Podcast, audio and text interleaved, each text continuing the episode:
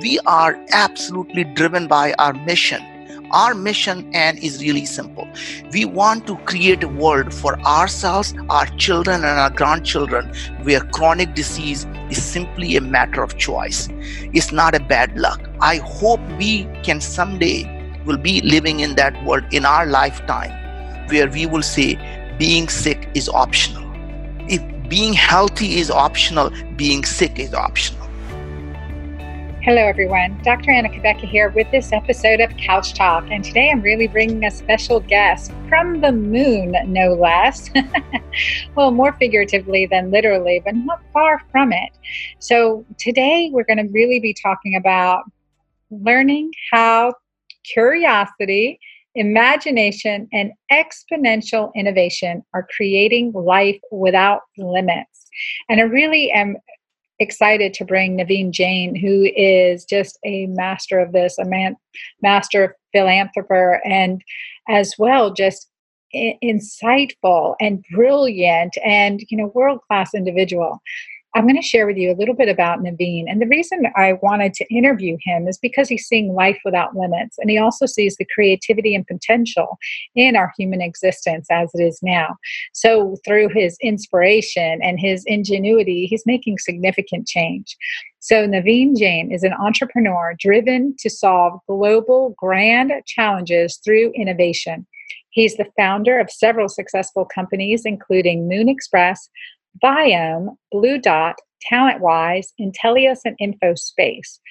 Moon Express is the only company in the world to have the permission to leave Earth's orbit and land on the moon with the goal to harvest planetary resources and to develop infrastructure to make humanity a multi-planetary society. Don't y'all want to talk about this? The company also, Viome, is focused on disrupting healthcare with the goal of making illness elective by identifying microbial biomarkers that are predictive of chronic disease and to adjust the microbial imbalance through personalized nutrition. And we'll be talking about this too. Now, Naveen is the current director of the board at the Singularity University, where he's focused on educating and inspiring leaders to address humanity's grand challenges through innovative technologies, as well as the director of the board at the XPRIZE Foundation, which recently launched $1 million Women's Safety XPRIZE to empower women around the world. He has received many awards and honors for his entrepreneurial successes, including the Albert Einstein Technology Medal, the Humanitarian Innovation Award at the United Nations, and Distinguished Global Thinker Award. So now I'll be introducing Naveen Jain. Enjoy. Welcome, Naveen. Great to have you here with me today. I so appreciate it, especially after all your busy travels. Well, Anne, it's an honor to be here. Well, let me tell our listeners how we met. I've already introduced you and read your very impressive bio, and I know it's just even a very short brief of all the things you've accomplished and what you're setting out to do, and looking forward to talking about that with you today. I met Naveen, actually, I listened to him lecture at a conference in Las Vegas, anti-aging medical conference there, and he was funny and sharp and witty and like wide open. I don't know how you're usually described, but it was amazing. And I'd love for you to talk about some of the pearls that you talked about in that. And then I got your book, Moonstruck. So I'm sharing your book with my audience and I love it. There's so many jet pearls in here that we should say moonstones in here that are really, really treasures. So tell our audience about yourself. Well, first of all, Anne, it's an honor to be talking to you, and I did get a pleasure to speak with you at the conference, and that was always fun. I want to focus more on what is it that each one of us can do, because I want to devote the next 35, 40 minutes to the people who are giving us their time. So let's create some value for them. So I hate talking about myself, but my journey has been primarily around coming from a very humble background, coming to this country with almost nothing and just appreciating the God's kindness to all the things we have achieved in our life. And I'm dedicating my life at this age to just finding a way to give back to the society and hoping that by the time my time on earth is over, I have helped hopefully hundreds of millions, if not a billion people live better life. And if I've achieved that, I think I would have succeeded in what I set out to do. Impressive, you know, and I think that's exactly right. And I love what you're implying, like, what can we, each of us, do to help that, right? What can we each do to create this humanity, this vision for this awesome field of humanity? Yeah. And, you know, very interesting thing is there has never been a time in the human history where individuals and a small group of people are capable of doing things that were only could be done by, you know, aristocrats or kings and the queens and the superpowers. And now you and I can not only just dream about it, we can actually make it happen. Now, you think about it, going to space. No one ever thought an individual or a private company would ever do that. And you look at today, it's not the superpowers that are actually going space, exploring space. It is the entrepreneurs, whether you look at our friend Richard or Jeff or Elon or us for that matter. We are just going out and exploring the thing that was never thought was possible to be done by a private company. In fact, we became the only private company in the universe today to be able to actually leave Earth orbit and land on any celestial body. And, you know, it's not just space. You're starting to see the same trend in almost every single, what I would say, societal problems, right? Whether you're looking at the healthcare is not going to be solved by Obamacare or, for that matter, Trump care or Putin care. It's going to be solved by an entrepreneur essentially saying enough is enough. We can't allow the suffering to continue. We're not going to allow this pharmaceutical company and this healthcare complex to keep us sick anymore, because they only make money when we are sick. They never make money when we are healthy. And it's such a bad incentive. When we have billions of people today suffering from chronic diseases, you call that depression or anxiety or Alzheimer's or Parkinson's or diabetes or obesity or autoimmune diseases or heart disease or cancer. These things don't happen overnight. They happen over a long period of time. And when something happens over a long period of time, they're reversible, they're preventable, and they're reversible. It's not something like, you know, I say, you know, last night, honey, I was out with the boys and I think I might have caught diabetes. You just don't catch diabetes. My point is, these things in somehow been ingrained into us. It is our fault. You know, it is a bad luck. So in a sense that when you catch it in a chronic disease, people say, oh my God, I'm so sorry, it's bad luck. No, it's not a bad luck. It is simply the bad choices we made. Only reason we made the bad choices because we didn't know what the right choices were. We are constantly told, just rely on your doctor to give you the advice. And these are the same people, when they go to the medical college, they're not even taught about nutrition. These are the same people, when you tell them you might have a leaky gut, they say, what are you smoking? They have no concept of us as humans as being an ecosystem. They believe there is a pill for every ill. It doesn't matter what the symptoms you have, here is a drug for it.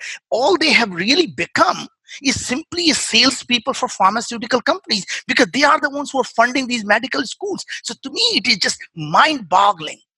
There are doctors with a great intent to help people, and when they join the medical profession, they take an oath to really do no harm. And when they actually come out of the medical school, they do nothing but harm. Right? And out of good intent, because they don't know anything better. They are taught, listen to the symptom and prescribe a drug. Listen to the system, prescribe a drug. They may as well be the salespeople for the pharma companies.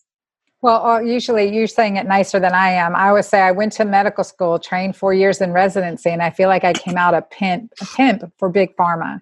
So that transition, you know, just learning how to then take our control back. And I tell patients this, don't give anyone your power over your own body. You have tremendous power to heal your body. And through these steps that we can make these changes. And just like what you said, the bad luck issue, I know in my practice, it was really blown up in my face when I had a patient come in and they said, well, Dr. Anna, I need a hysterectomy. And, you know, they run in my family. And I was like, oh, no. Oh, hysterectomies do not run in your family. Let's, you know, the desire to actually want our body to heal itself. And even our patients have been trained to think, okay, well, that's not good. Let's get rid of it. And especially as women, let's just get rid of the uterus. Let's just get rid of the breast. Let's get rid of the ovaries. We have to stop thinking that because it is so empowering. Naveen, let's talk. You said every man has potential to, you know, let's say space travel, to come up with ideas, to be an entrepreneur. So how do we instill that into our generation? Everyone who's listening, what can we do to, you know, have this transformative capability? What are those qualities? Well, first is the belief system. You have to believe that you can achieve something.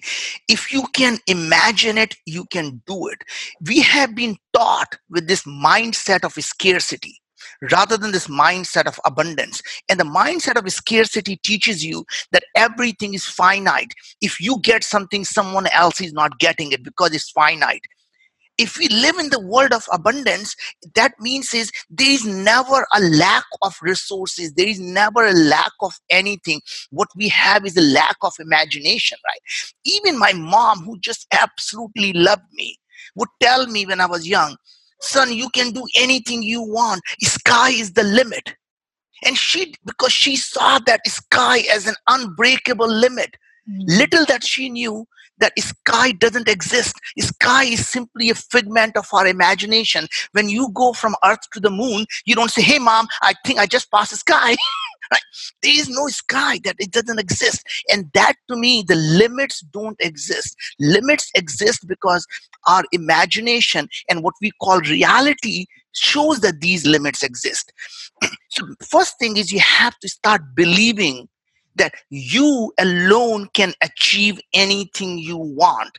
And it's not about people tell you, you have to have a passion. I say passion is for losers. Obsession is for winners. Until you're so obsessed that you think about it when you go to sleep and you wake up thinking about it, that's the obsession you have. If you're willing to die for something, live for it. Find something that you're willing to give your last drop of blood to achieve it, and that's what you're going to achieve. Oh my gosh, I love that. It just reminds me, I remember in one of my church services that our pastor was like, look, you have to be obsessed about something. When you are like cheering it on, he's a big Georgia Bulldog fan. We all are here in the Southeast. And so he's like, you know, you think about your Georgia Bulldogs. I mean, you are like obsessed with them. You're talking about them at every dinner conversation. You're bringing it up. I mean, that's how you want to feel about God. That's what we want to feel about our life's goals. That's what we want to feel about, you know, what we have to look forward to. We should be talking about it and bringing it. So that's what I like that. Passion is for losers. Obsession is for winners. So this area of confusion. So we say that, you know, there's abundant potential, abundant possibilities, and no limits. And then, you know, how do we differentiate that from the overconsumption and pollution that we conceive abundance being associated with? Yeah. So first of all, I mean, this idea of sustainability itself is unsustainable because sustainability has really become a synonym for conservation. And as we all know in life, you don't become rich by saving. You become rich by earning more. That means we can only create sustainability by creating more of what we need rather than use of less of what we have. And let me explain that because that's not a concept easy to understand. Today, we believe there is a somehow finite land. There is a finite amount of water. There is a finite amount of food that we have. And there is a finite amount of resources that we need. However, now if you think about it, and I'm going to explain that in much more detail about how you go through a thought process. But now let's look at the stuff and saying the earth is nothing but a pale blue dot in our own solar system.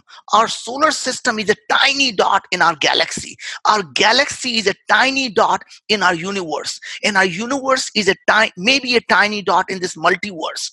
Where is that scarcity that we talk about? Somehow we believe we can only live on the planet Earth. What if we could live anywhere? What if we could live on the moon? We could live on the Mars. We could live on a Pluto. And people somehow this first thing they say is, are you that dumb to know that you can't live on the moon or the Mars?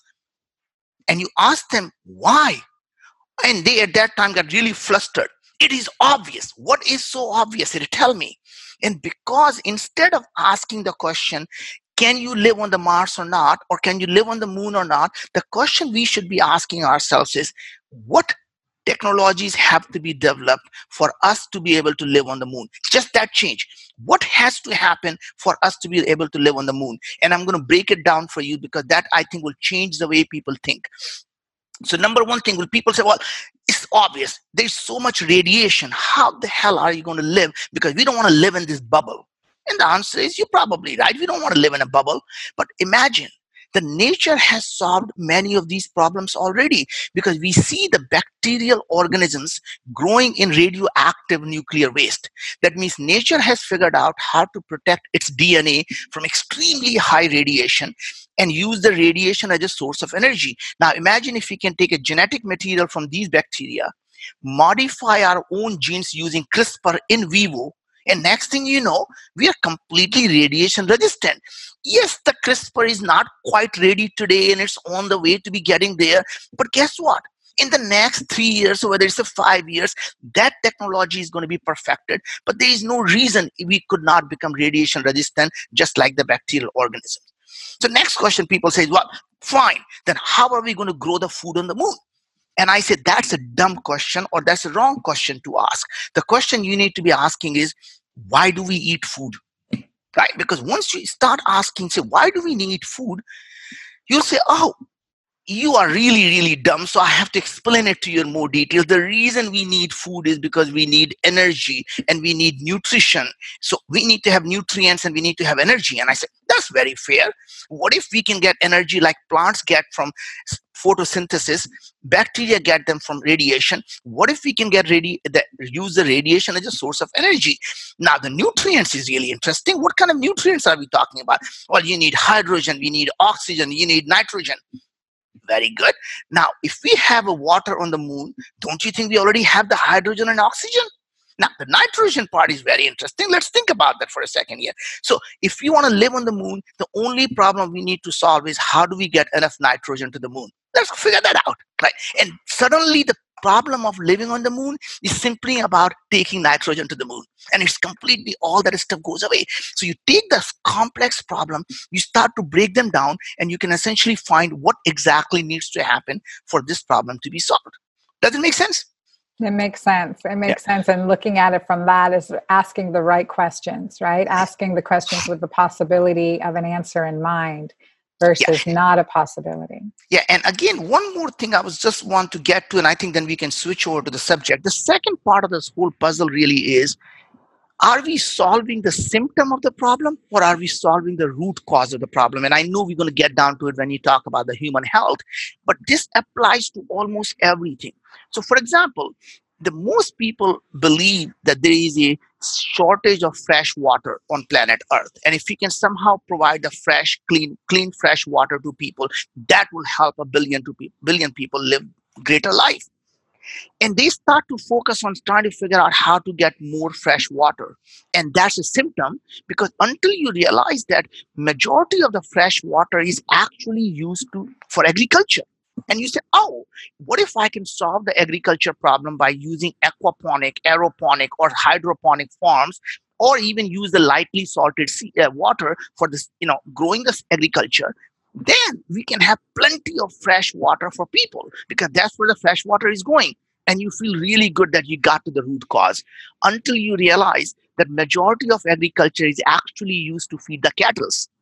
Right. Now, what if you don't need to have cattle, but you can still have your meat if you want? So if you really want to eat beef, all you're doing is eating the muscle tissues. What if you can take a stem cell from a cow and simply create muscle tissue just like nature does? Take a single cell, divide them into muscle tissues. You don't need to grow eyes and ears. You don't need them anyway.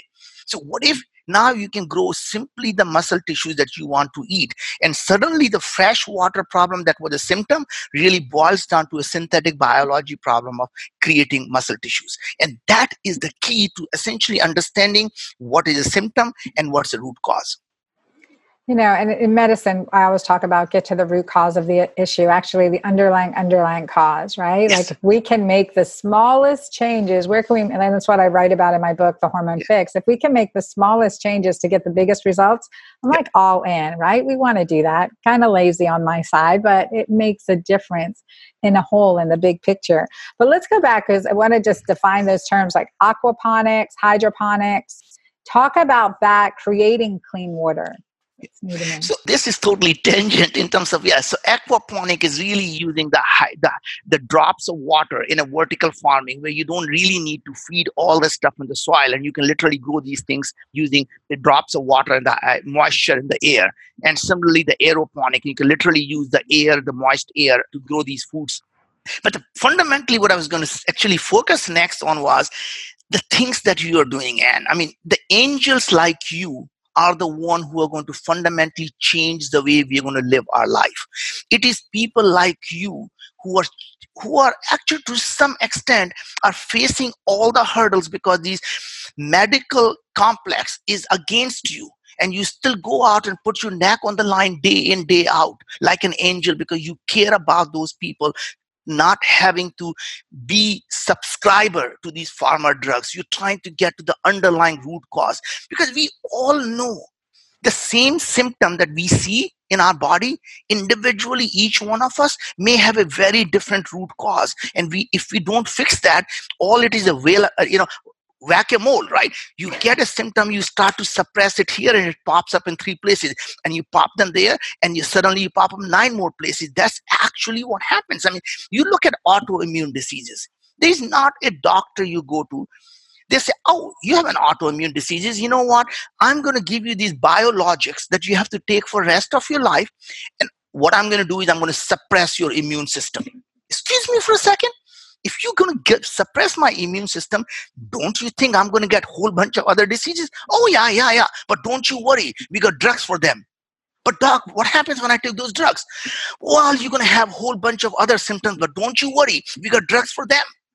And by the time you get to our age, we are popping more pills than blueberries, and there's a problem right there, right? It fundamentally is, whole idea is never to look at what is causing the things. And here's why. So it's not that they're bad people. They just have a bad business model. And here's why. Well, it's actually a successful business model, sadly. That's the sad part. Shouldn't be that way. You're right. It is a great business model for them. It is just a bad business model for us, the humans, people who are suffering. So true. As a patient, that's a bad business model because they look at us as a lifetime subscriber. Right? They probably have a button. I'm young and I got a type 2 diabetes. Ka-ching! Lifetime subscriber. Oh, man. Every one of them, they probably are looking at the stuff and saying, how many subscribers do you have? Excuse me, those people are suffering. Mm-hmm. Now, this is the part that is the saddest part. And my dad just passed away 2 months ago. And I saw him die for no reason. He had a pancreatic cancer.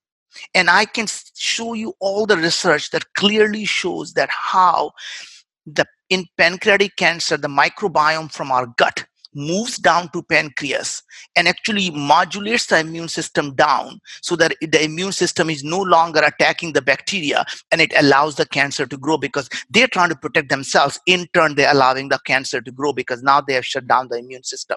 And clear research, I go to the doctor and say, doc, all I want you to do is inject the antimicrobial stuff directly into pancreas because I know that will work.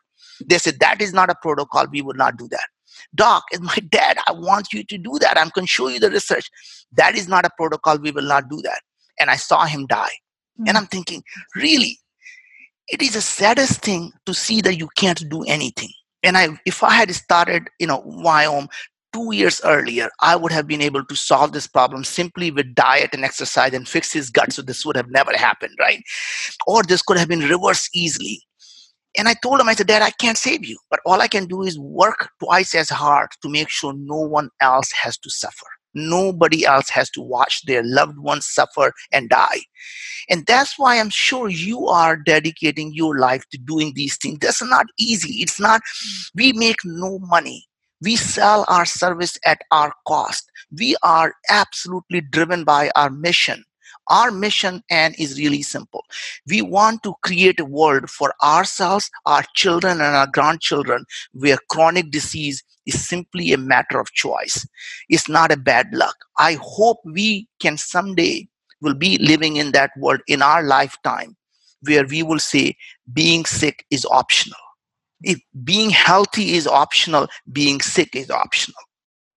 I love that. You know, chronic disease is a matter of choice. And there's everyone listening, you know, that we can reverse it. There's so much information out there and the work that Naveen's doing and bringing to light.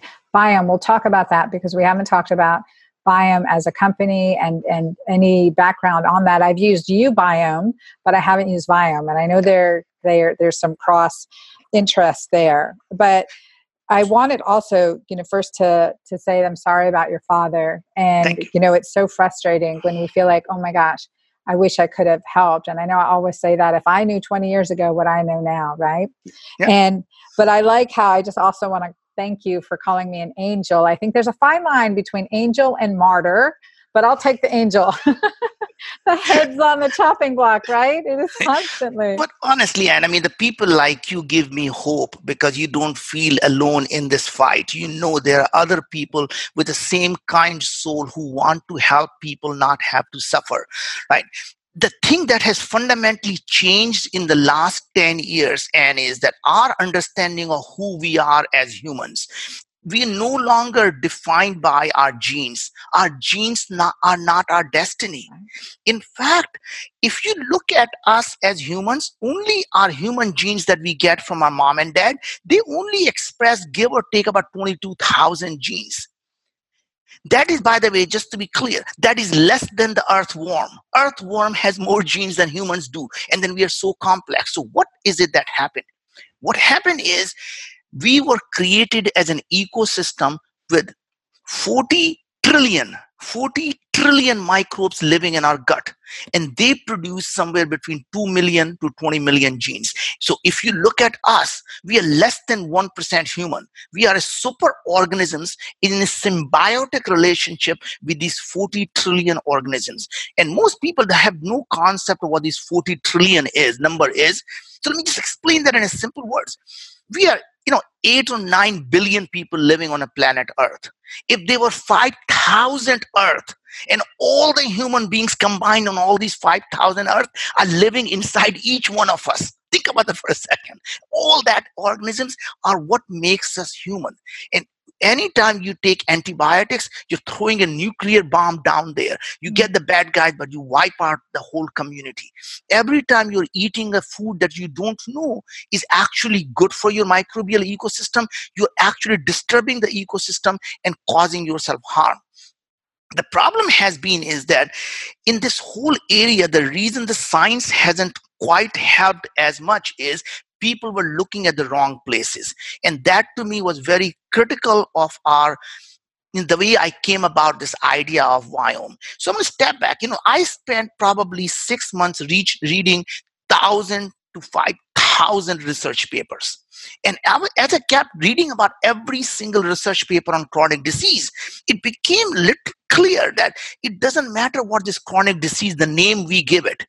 The fundamental problem, all of these chronic diseases are caused by low-grade chronic inflammation, and the low-grade chronic inflammation is caused by the imbalance of the gut microbiome. And all these people were saying that how microbiome is responsible for obesity, for diabetes, for depression, for anxiety, for PTSD, for Parkinson's, for Alzheimer's, and breast cancer, and liver cancer, and pancreatic cancer, and the heart diseases, autoimmune diseases. And then I kept thinking, wait a sec, if everyone knows the microbiome is responsible, then why is the problem not getting solved? And that's when I realized that people are looking for the wrong things. They're looking for what organisms exist in our gut. And that was a wrong problem. They're asking the wrong question. What they needed to be figuring out is, what are these organisms doing? And we talked about asking the right question. It turns out when you're looking for organisms, so, you know, you're talking about companies like Ubiome, they really are using, ancient technology called 16S. So what happens is these companies came out and they literally were, charlatans, right? They are selling you things that have no value. So 16S, which is what they use, only can detect only the bacteria. So they cannot detect viruses, they cannot detect yeast or fungus or mold. And the bacteria also, they can only detect them at a genus level. At a genus level, we all have exactly the same genuses. Now, here's how they come up with a conclusion. So when someone says, hey, what is the genus level you're talking about? So you are from India. Can you describe to me at a genus level what India looks like? And I said, oh, yeah, sure. There's some men in India. There's some women in India. There's some young people and there's some old people. They say, oh, that's just like America. And the answer is yes. Then the smart one will say, but I know there are a lot more crime in India than America. And there are a lot more men. All men must be criminal, right? No, they're not true. But that's exactly what we do. Provatella is too high. That's it. No wonder you have diabetes. But Bacteroidetes is too high. Well, no wonder you have obesity. Really? No. So what happened was all these guys were focused on organisms. And what we learned was that when you look at the people who are healthy or people who have a particular disease, when you look at them at the organisms level, it turns out, especially when you're looking at them at a strain level, there is less than 4% similarity, as little as 4% similarity between people who are sick or people who are healthier. But when you look at them at a functional level, that means what they are producing, there is as much as 80 to 90% same. Exactly the same. That means they functionally perform the same thing. And it comes down to is thousands of different organisms can perform the same function. And the same organisms can perform multiple different functions depending on the ecosystem it's in and depending on the food it's getting. So the thing that we feed and what ecosystem is around changes its behavior. So there was amazing research that completely changed my mind about how the ecosystem works. This scientist took three organisms that essentially use exactly the same input, the same food. They metabolize the same food, but they produce and synthesize totally different things. And you grew them all in a separate petri dish and everybody was happy. Now they put two of these organisms in the same petri dish. Amazing thing happened. As opposed to competing for the same resource, they actually changed their behavior to become symbiont and they became dependent on each other. So they were now starting to use one person's output for food for themselves. They put three of them together. All three of them now became symbiont because rather than compete and die, they started to use each other's output. And that suddenly changed. And that's actually what happens in our gut, is that these things are not individual. They are ecosystem. And what we have to see is what are they producing? I'm not the smartest person here. I have no background in medicine or science. Once I understood what really matters is what they are doing, I went around looking to find why is it no one has done this. And I found an amazing technology that was actually sitting inside Los Alamos National Lab, where they were working on a biodefense project. And they were trying to find out if a bad actor were ever to get hold of something biological, how would we ever know what just made us sick? And only way we will know what's making us sick is if we can find out what these organisms are actually producing. And I thought, oh my God, if I know what's making people sick, why can't we make them healthy? Exactly. So we took that technology and created Viome. And what we do now is actually able to look inside your gut and tell you how much of butyrate you're producing, how much of LPS, which is very, very toxin, which causes massive inflammation, lipopolysaccharide, how much of ammonia you're producing, how much of sulfide you're producing.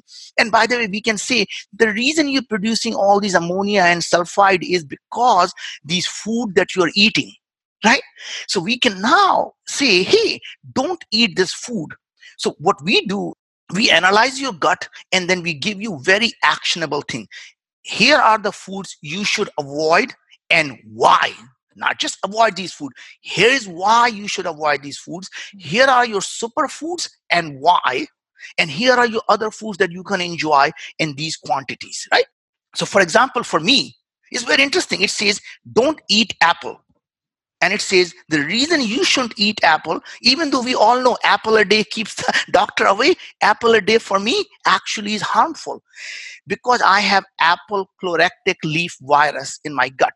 And that virus, if I'm eating apple, is constantly being fed and it's constantly causing inflammation.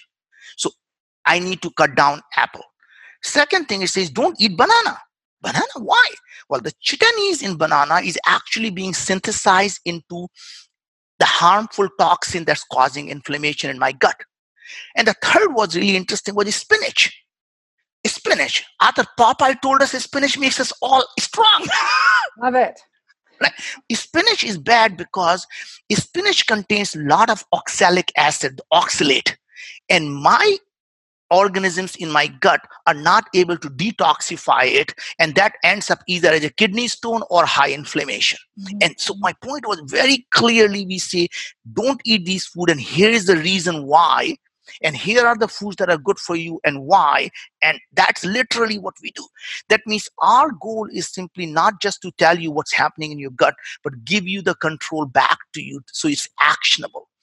And as you were saying that, the only way we can solve this problem is to become the CEO of our own health. We take the control back of our own body, our own health, and realize that we have that power. And our job is simply to be able to understand what is going on and take action. And that's why we never said being sick, we can eliminate chronic diseases. We didn't say that. We say we can make chronic diseases optional. And the reason we said optional is because we knew the power is going to be in your hand, not in our hand.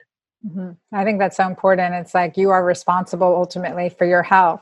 So what happened, Naveen? So what were symptoms were you experiencing with the apple, banana, and spinach that when you remove them, did you feel any different?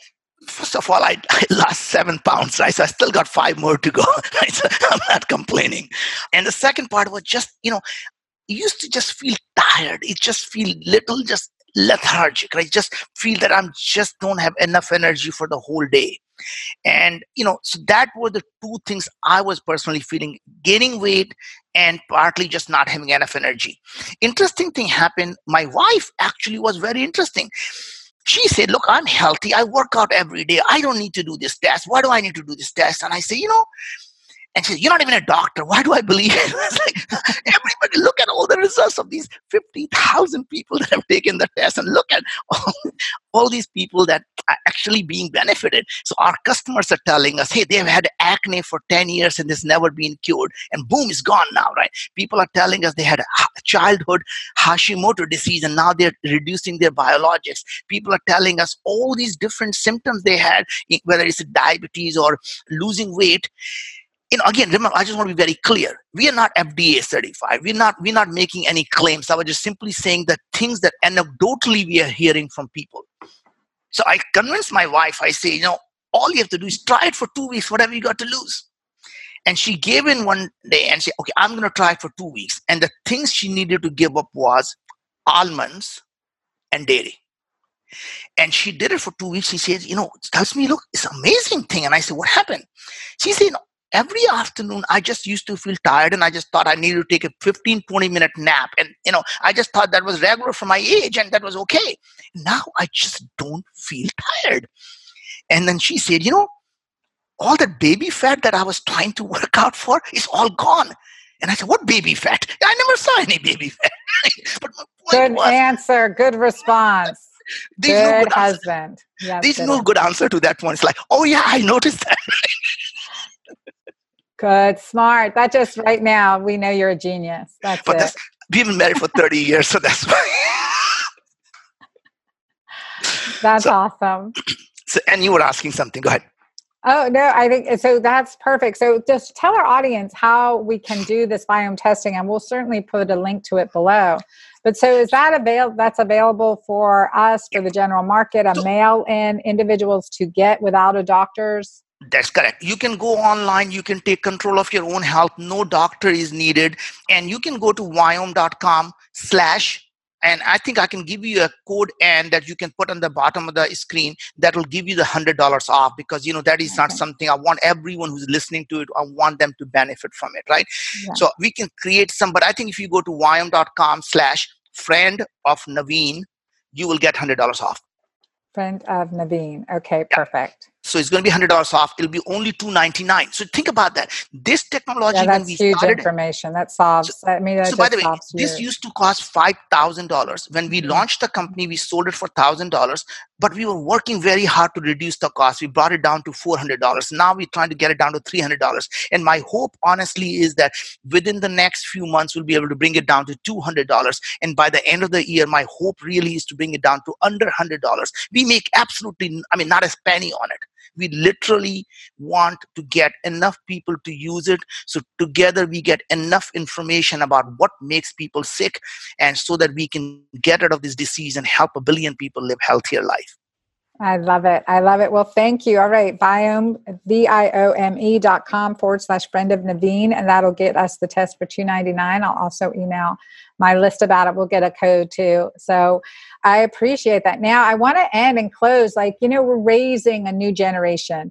I have 2 daughters in college, one who's 30, one who's 11, just as of the other day, celebrating her birthday party today. So excited.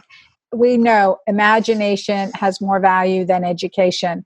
What's the best way we can guide our youth, the next generation of entrepreneurs? Certainly, we're going to do this for ourselves because there's no retirement. I'll say there's no retirement in the Bible. We are going to do this for ourselves. We are making an impact for the rest of our lives. But how do we now help this generation? So I think, and that's a wonderful, wonderful question, because that's something we always thought was the most important thing, because with the grace of God, we have been blessed in every which way, coming to this country with nothing. And, you know, God has blessed us with everything. So under the grace of God, we got 3 wonderful children, and they have done amazingly well. Right? So our oldest is now focused on finding ways, to entrepreneurial way to solve the affordability problem. How do we get middle class to have affordable housing, affordable childcare, affordable senior care? Our daughter, who graduated from Stanford, is focused on gender bias. So she's working with AI company to remove the gender bias so the more women can get hired. Our youngest one just graduating from Stanford, and he's also now focused on, he became a Schwarzman Scholar. So he wants to use entrepreneurship to help hundreds of millions of people live a better life. So what is it that we did? We told them the success will never be defined by how much money you have. Success will be defined by how many lives you've been able to improve. And then I told them that your self-worth never comes from what you own. Your self-worth comes from what you create. And if you haven't created anything for the society, then you're still a parasite on humanity. So don't be that parasite.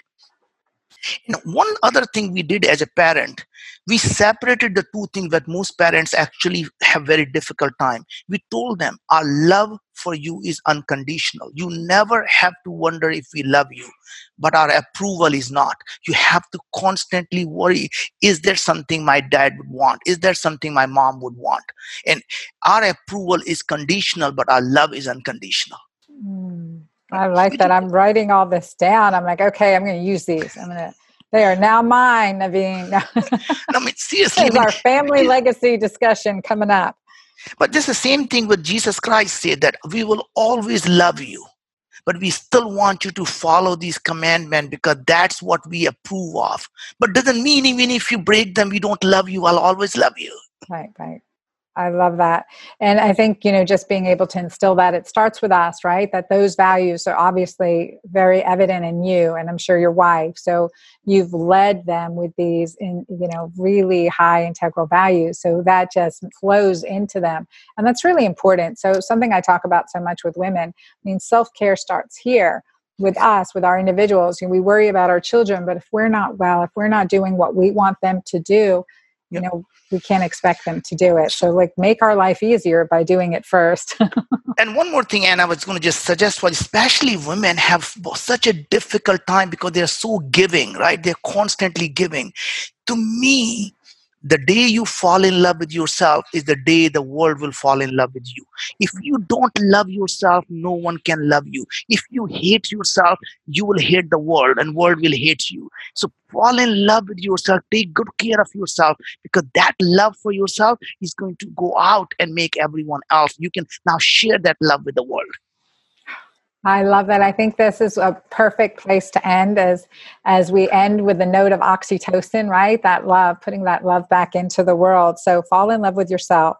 the day, would you say, the day you fall in love with yourself is the day the world falls in love with you. And then that, you know, pouring into yourself pours out into the world in that way that we're just making love flow. And I think that's beautiful. Naveen, thank you so much for your time with me today and with all our listeners. And for our listeners, be sure to like this, star this episode, and review on iTunes, Podcast Addict, Stitcher, wherever you're listening.